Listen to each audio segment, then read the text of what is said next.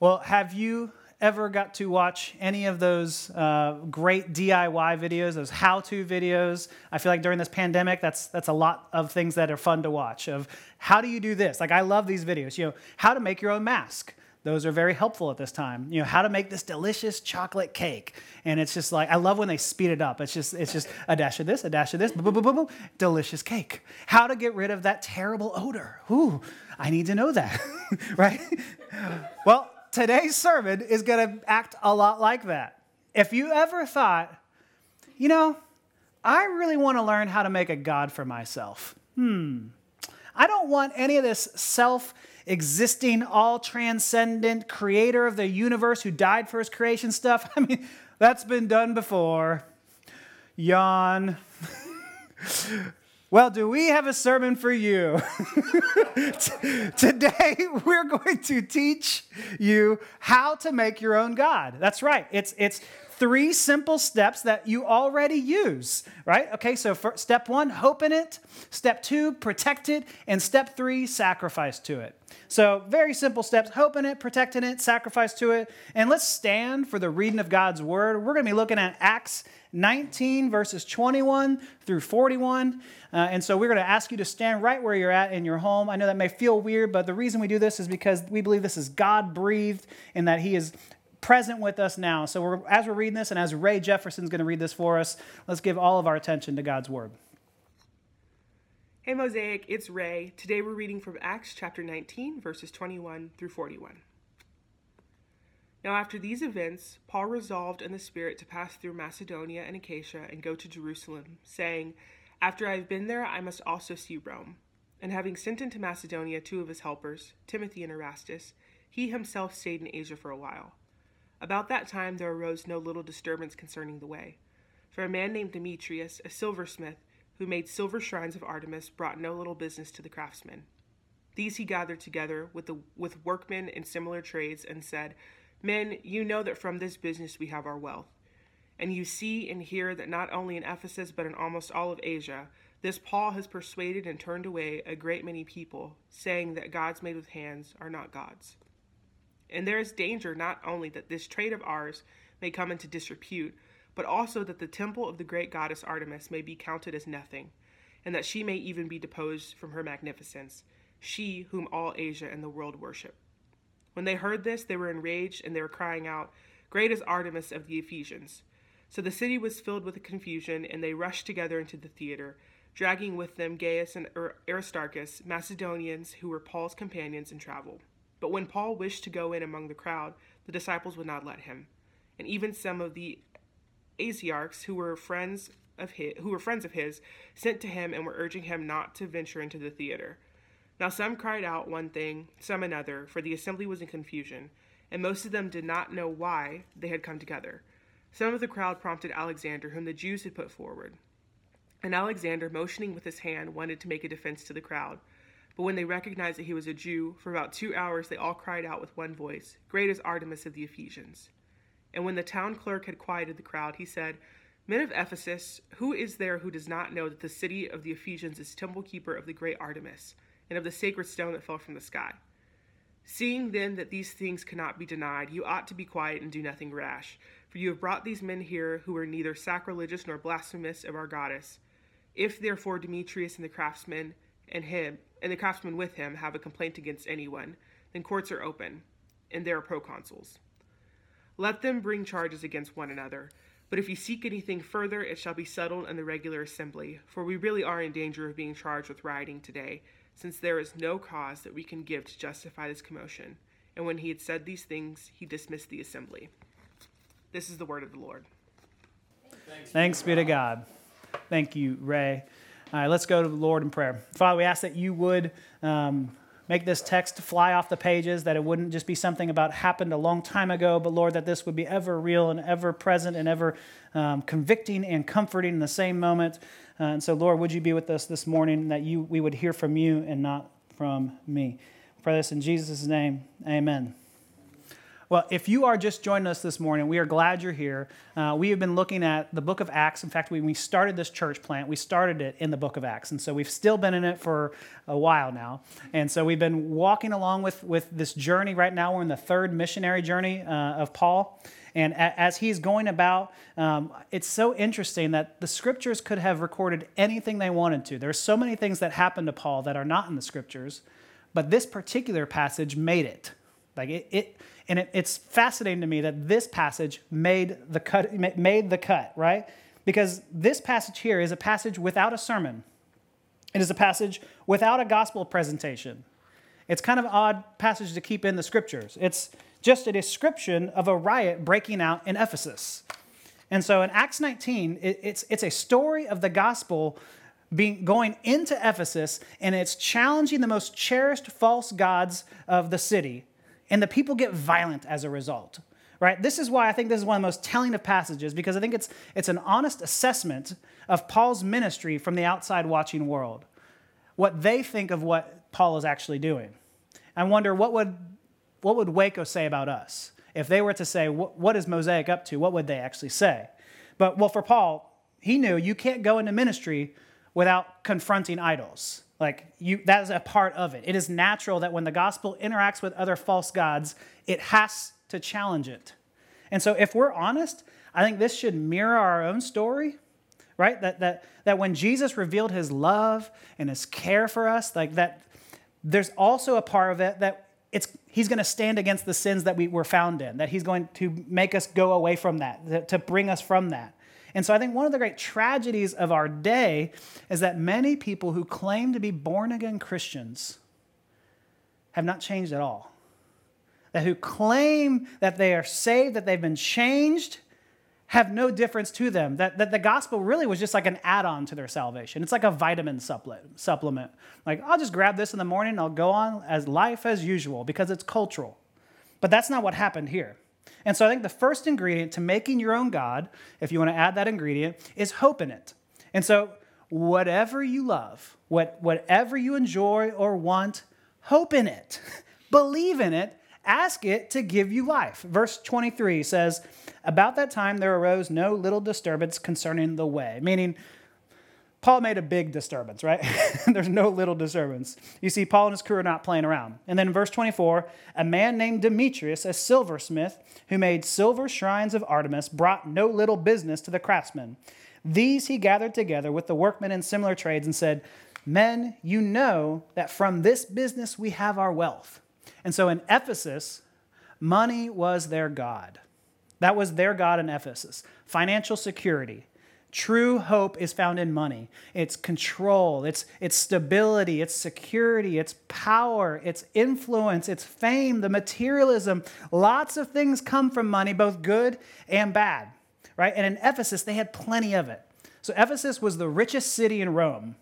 It, it, it was the region's primary port where people would come to give trade and to come through it. It had the world's largest temple in it. It was dedicated to the goddess Artemis. Her friends called her Diana seriously. this temple was, was four times bigger than the Parthenon that's found in Rome. It, it, it's huge, it's four football fields long, right? It's one of the seven wonders of the ancient world. And in the very center, the statue of Artemis, the very centerpiece of the temple, is the statue of Artemis that was carved out of a meteorite that fell into the city. And they, they said, This is the God, right? And Artemis is, is, is, is known as the goddess of fertility. Like she, she is said to, be, to help women in childbirth. Um, but really, what she, her fertility is really centered around is how the ground would grow their crops. And so, really, she was the goddess of business and money. And so, she was the protector of the city, the one whom they all believed would guarantee their prosperity. And so, what, what we're talking about in making your own God is really another term. It's called idol. Everyone say idol. Okay, an idol is something that is more important to God to you than God is, right? It is more important to you um, that anything that, that captures your heart, anything that captures your imaginations, that, that it, you're captured by. It's usually taking a good thing and it's making a God thing out of it. So it's taking something that is naturally normal and good, and you're making it the most important thing in the world, right? And so it, it it's saying, I must have this to live. Like, well, these are ancient people. We don't worship statues like that. We don't worship space rocks and things like this. Um, they're primitive. The gods they worship seem far and distant, but the gods they worship were means to an end. Why did they worship them? Right? They worship them for a reason. Their gods promised power and money and sex and stability, right? These are the things that we are after as well. We worship the same things too in our culture. The only difference is that their worship was overt and ours is more covert. We, we tend to hide it. We hope in money just as much as they did.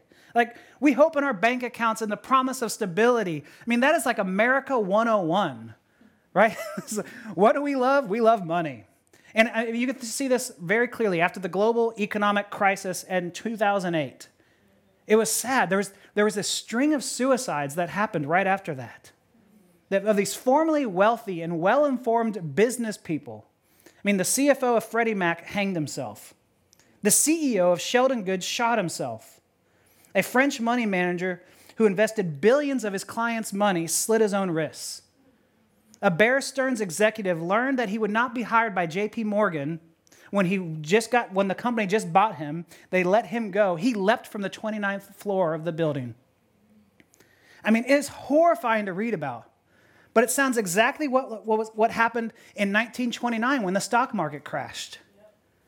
And if we're not careful, I think the same thing might be ha- about to happen in 2020. Like, when your God is crumbling, you feel like you have nothing else to stand for, nothing else to live for. The, these are the signs that you put your hope in, in a God. If, if you lose a good thing, I mean, if you lose a good thing from your life, you're sad and, and you, you, it's understandable. But if you lose an ultimate thing, a, a God thing, you're just devastated. Like that, that is a good sign to know. How can I know if I'm putting my trust into an idol? If you can say, I can't imagine living life without it. Like, you know you've made it into an idol if you say, I've lost that, I've lost everything. And so the difference between sorrow and despair is sorrow is pain for which there's no consolation.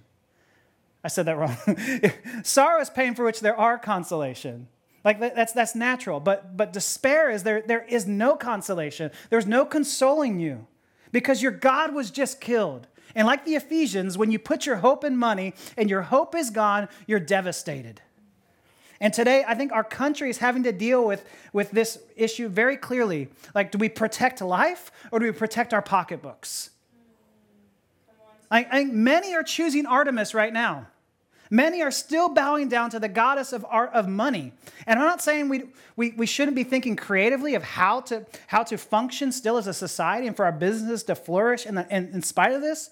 But I think when some are outright saying, so what if people die? I mean, have y'all seen this?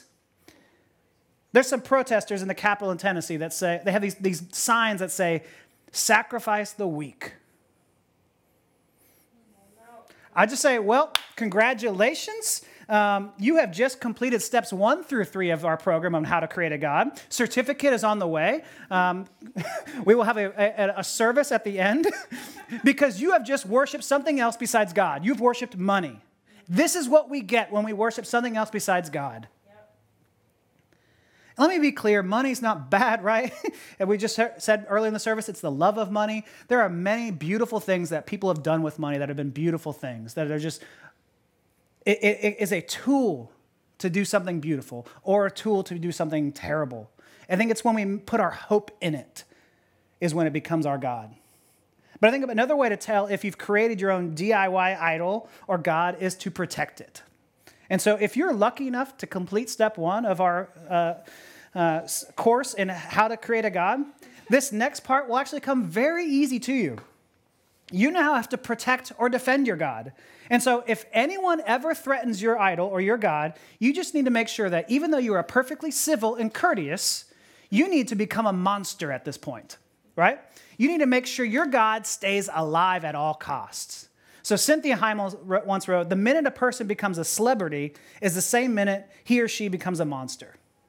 Because they finally got that fame that they've been dying to get, and they will do anything to keep it.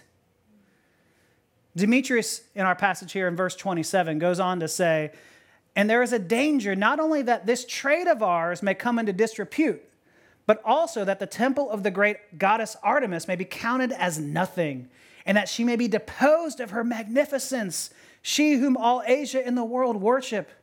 And I think Demetrius, like many in, in, in history, um, are trying to Trojan horse their, their, their real issue of, of money in, in, the form of religion, saying, oh no, out of love of Artemis, we need to protect her. and our money, right? it's really clear what he actually cares about. Demetrius says we need to protect Artemis, which is ironic because she was supposed to be the protector of the city, and now she needs to be protected. And then they rush on Paul's companions because Paul wasn't there, and the city just rioted out. Like they went into a frenzy. They went crazy. Have you ever seen a riot? You're like, why are you doing these things? And they're like, I don't know, let's break stuff. let's burn a car. like, that's what we do. We're, we're rioting.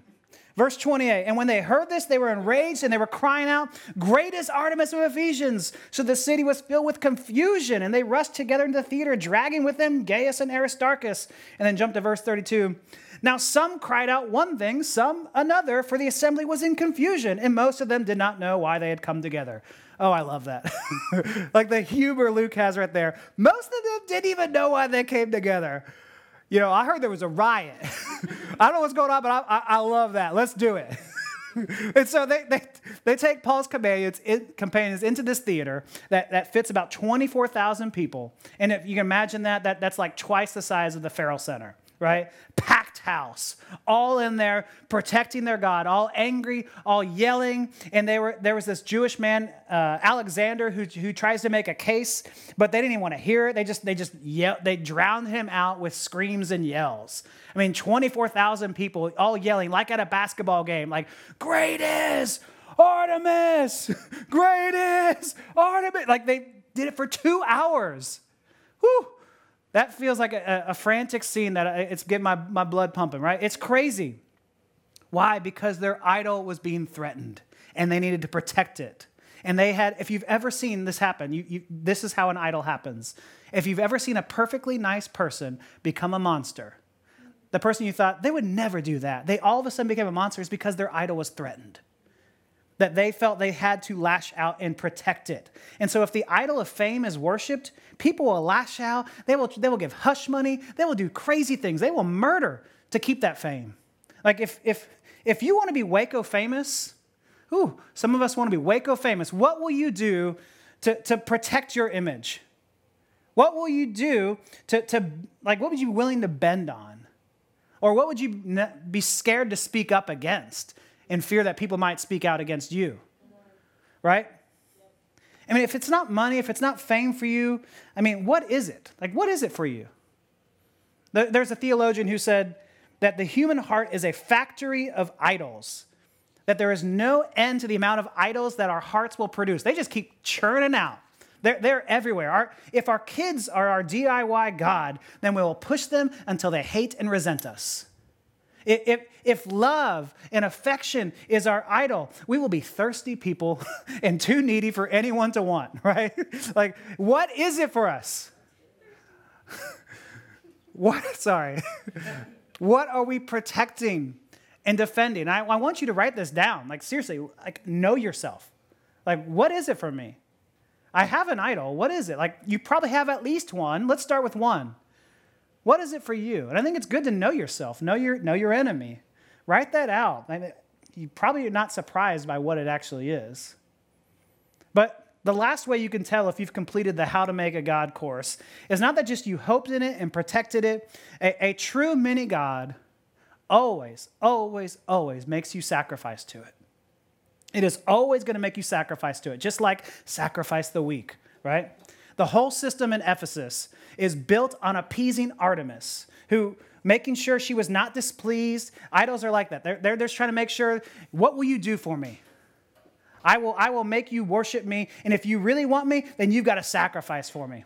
So in this passage here, this comes out in a really peculiar way, actually.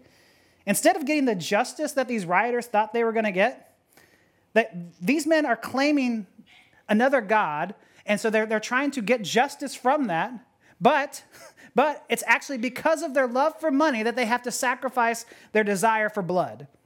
Look at what happens here. The town clerk, who is like the city manager, comes out and he's, he kind of reminds me of like Jar Jar Banks. He's like, settle down, settle down. That's the voice I gave him. right?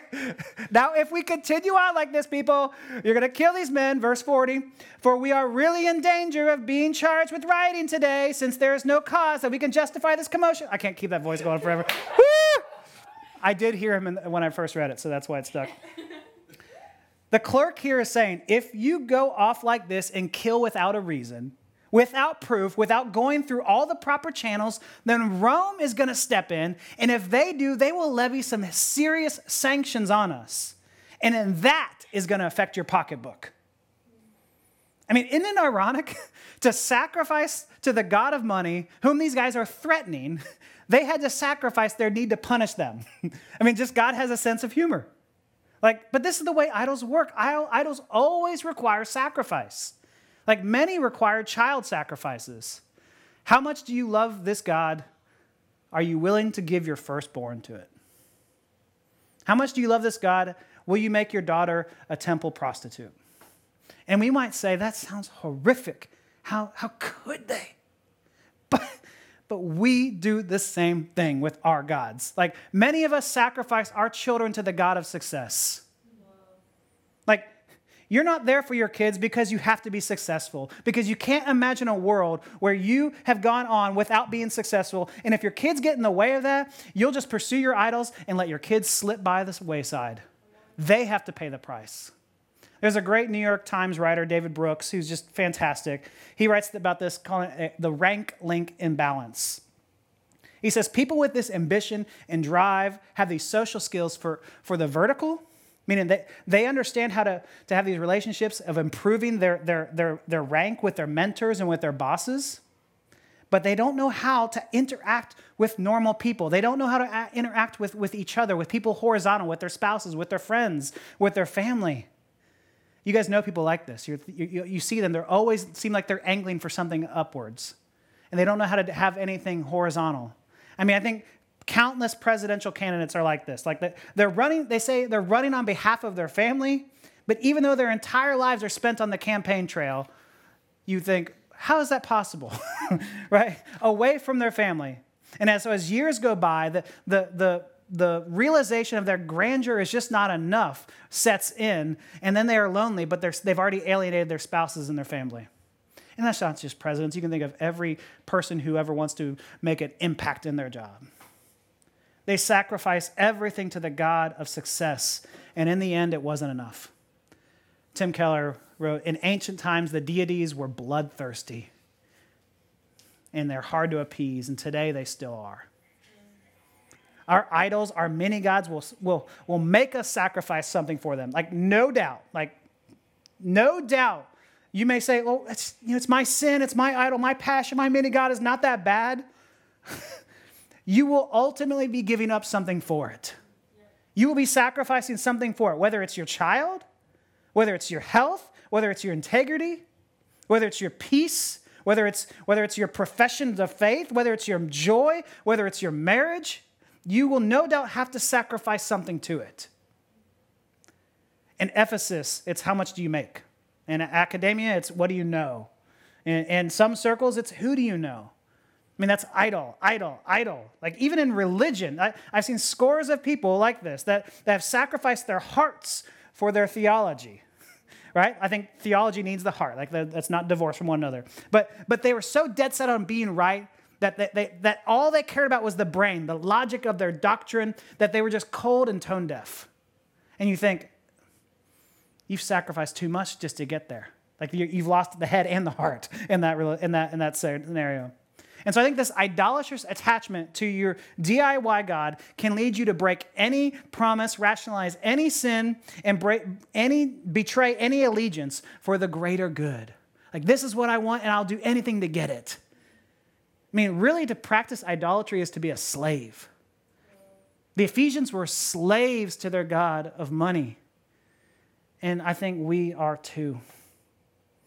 Whenever we give our idol that kind of power, we're a slave to it, whatever it is for you.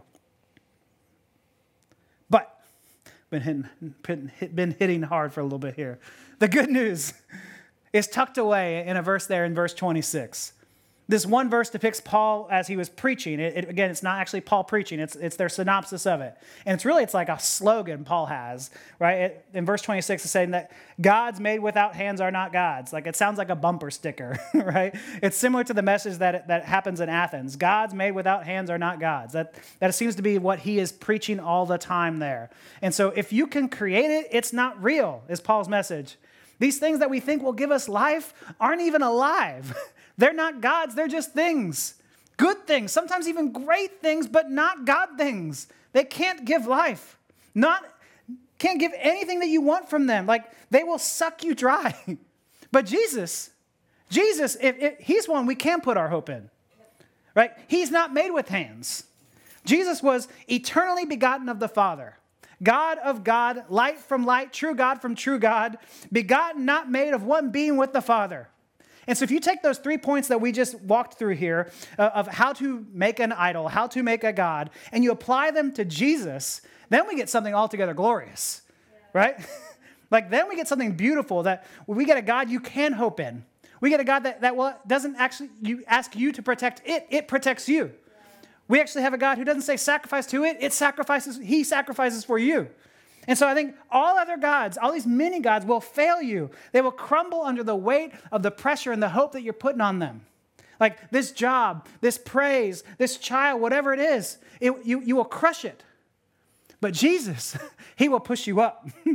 right? It, it, these gods are like, like grabbing onto a twig when you're drowning.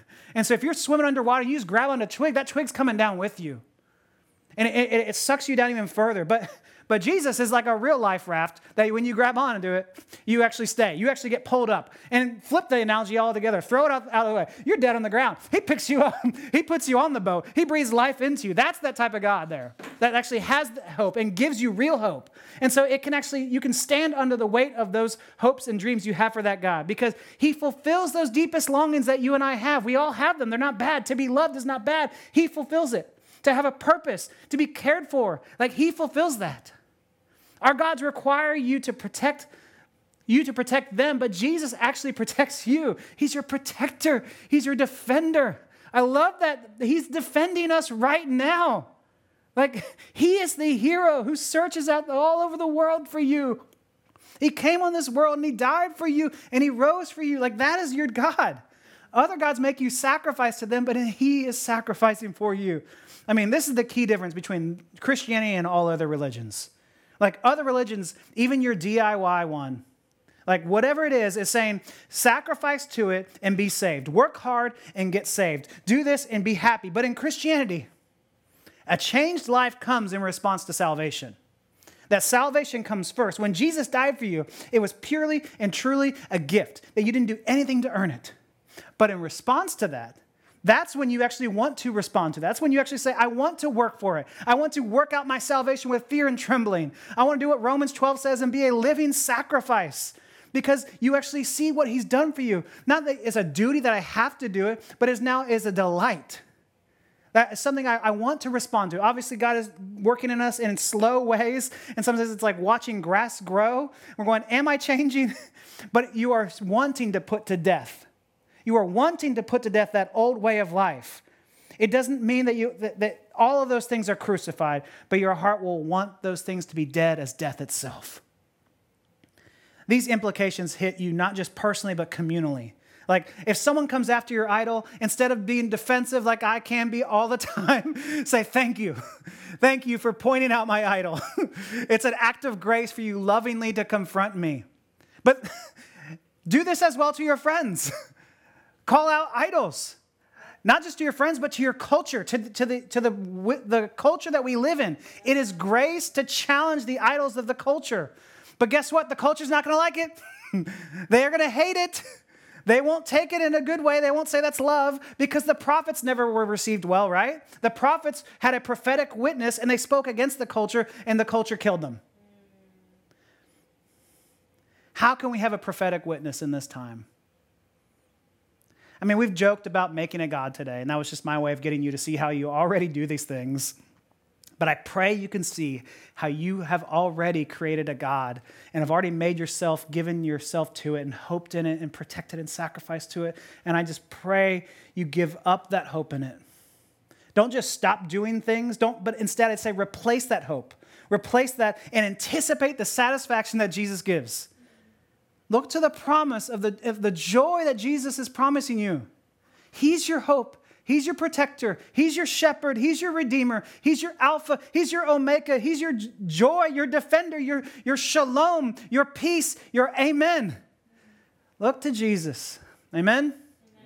amen. Let's pray.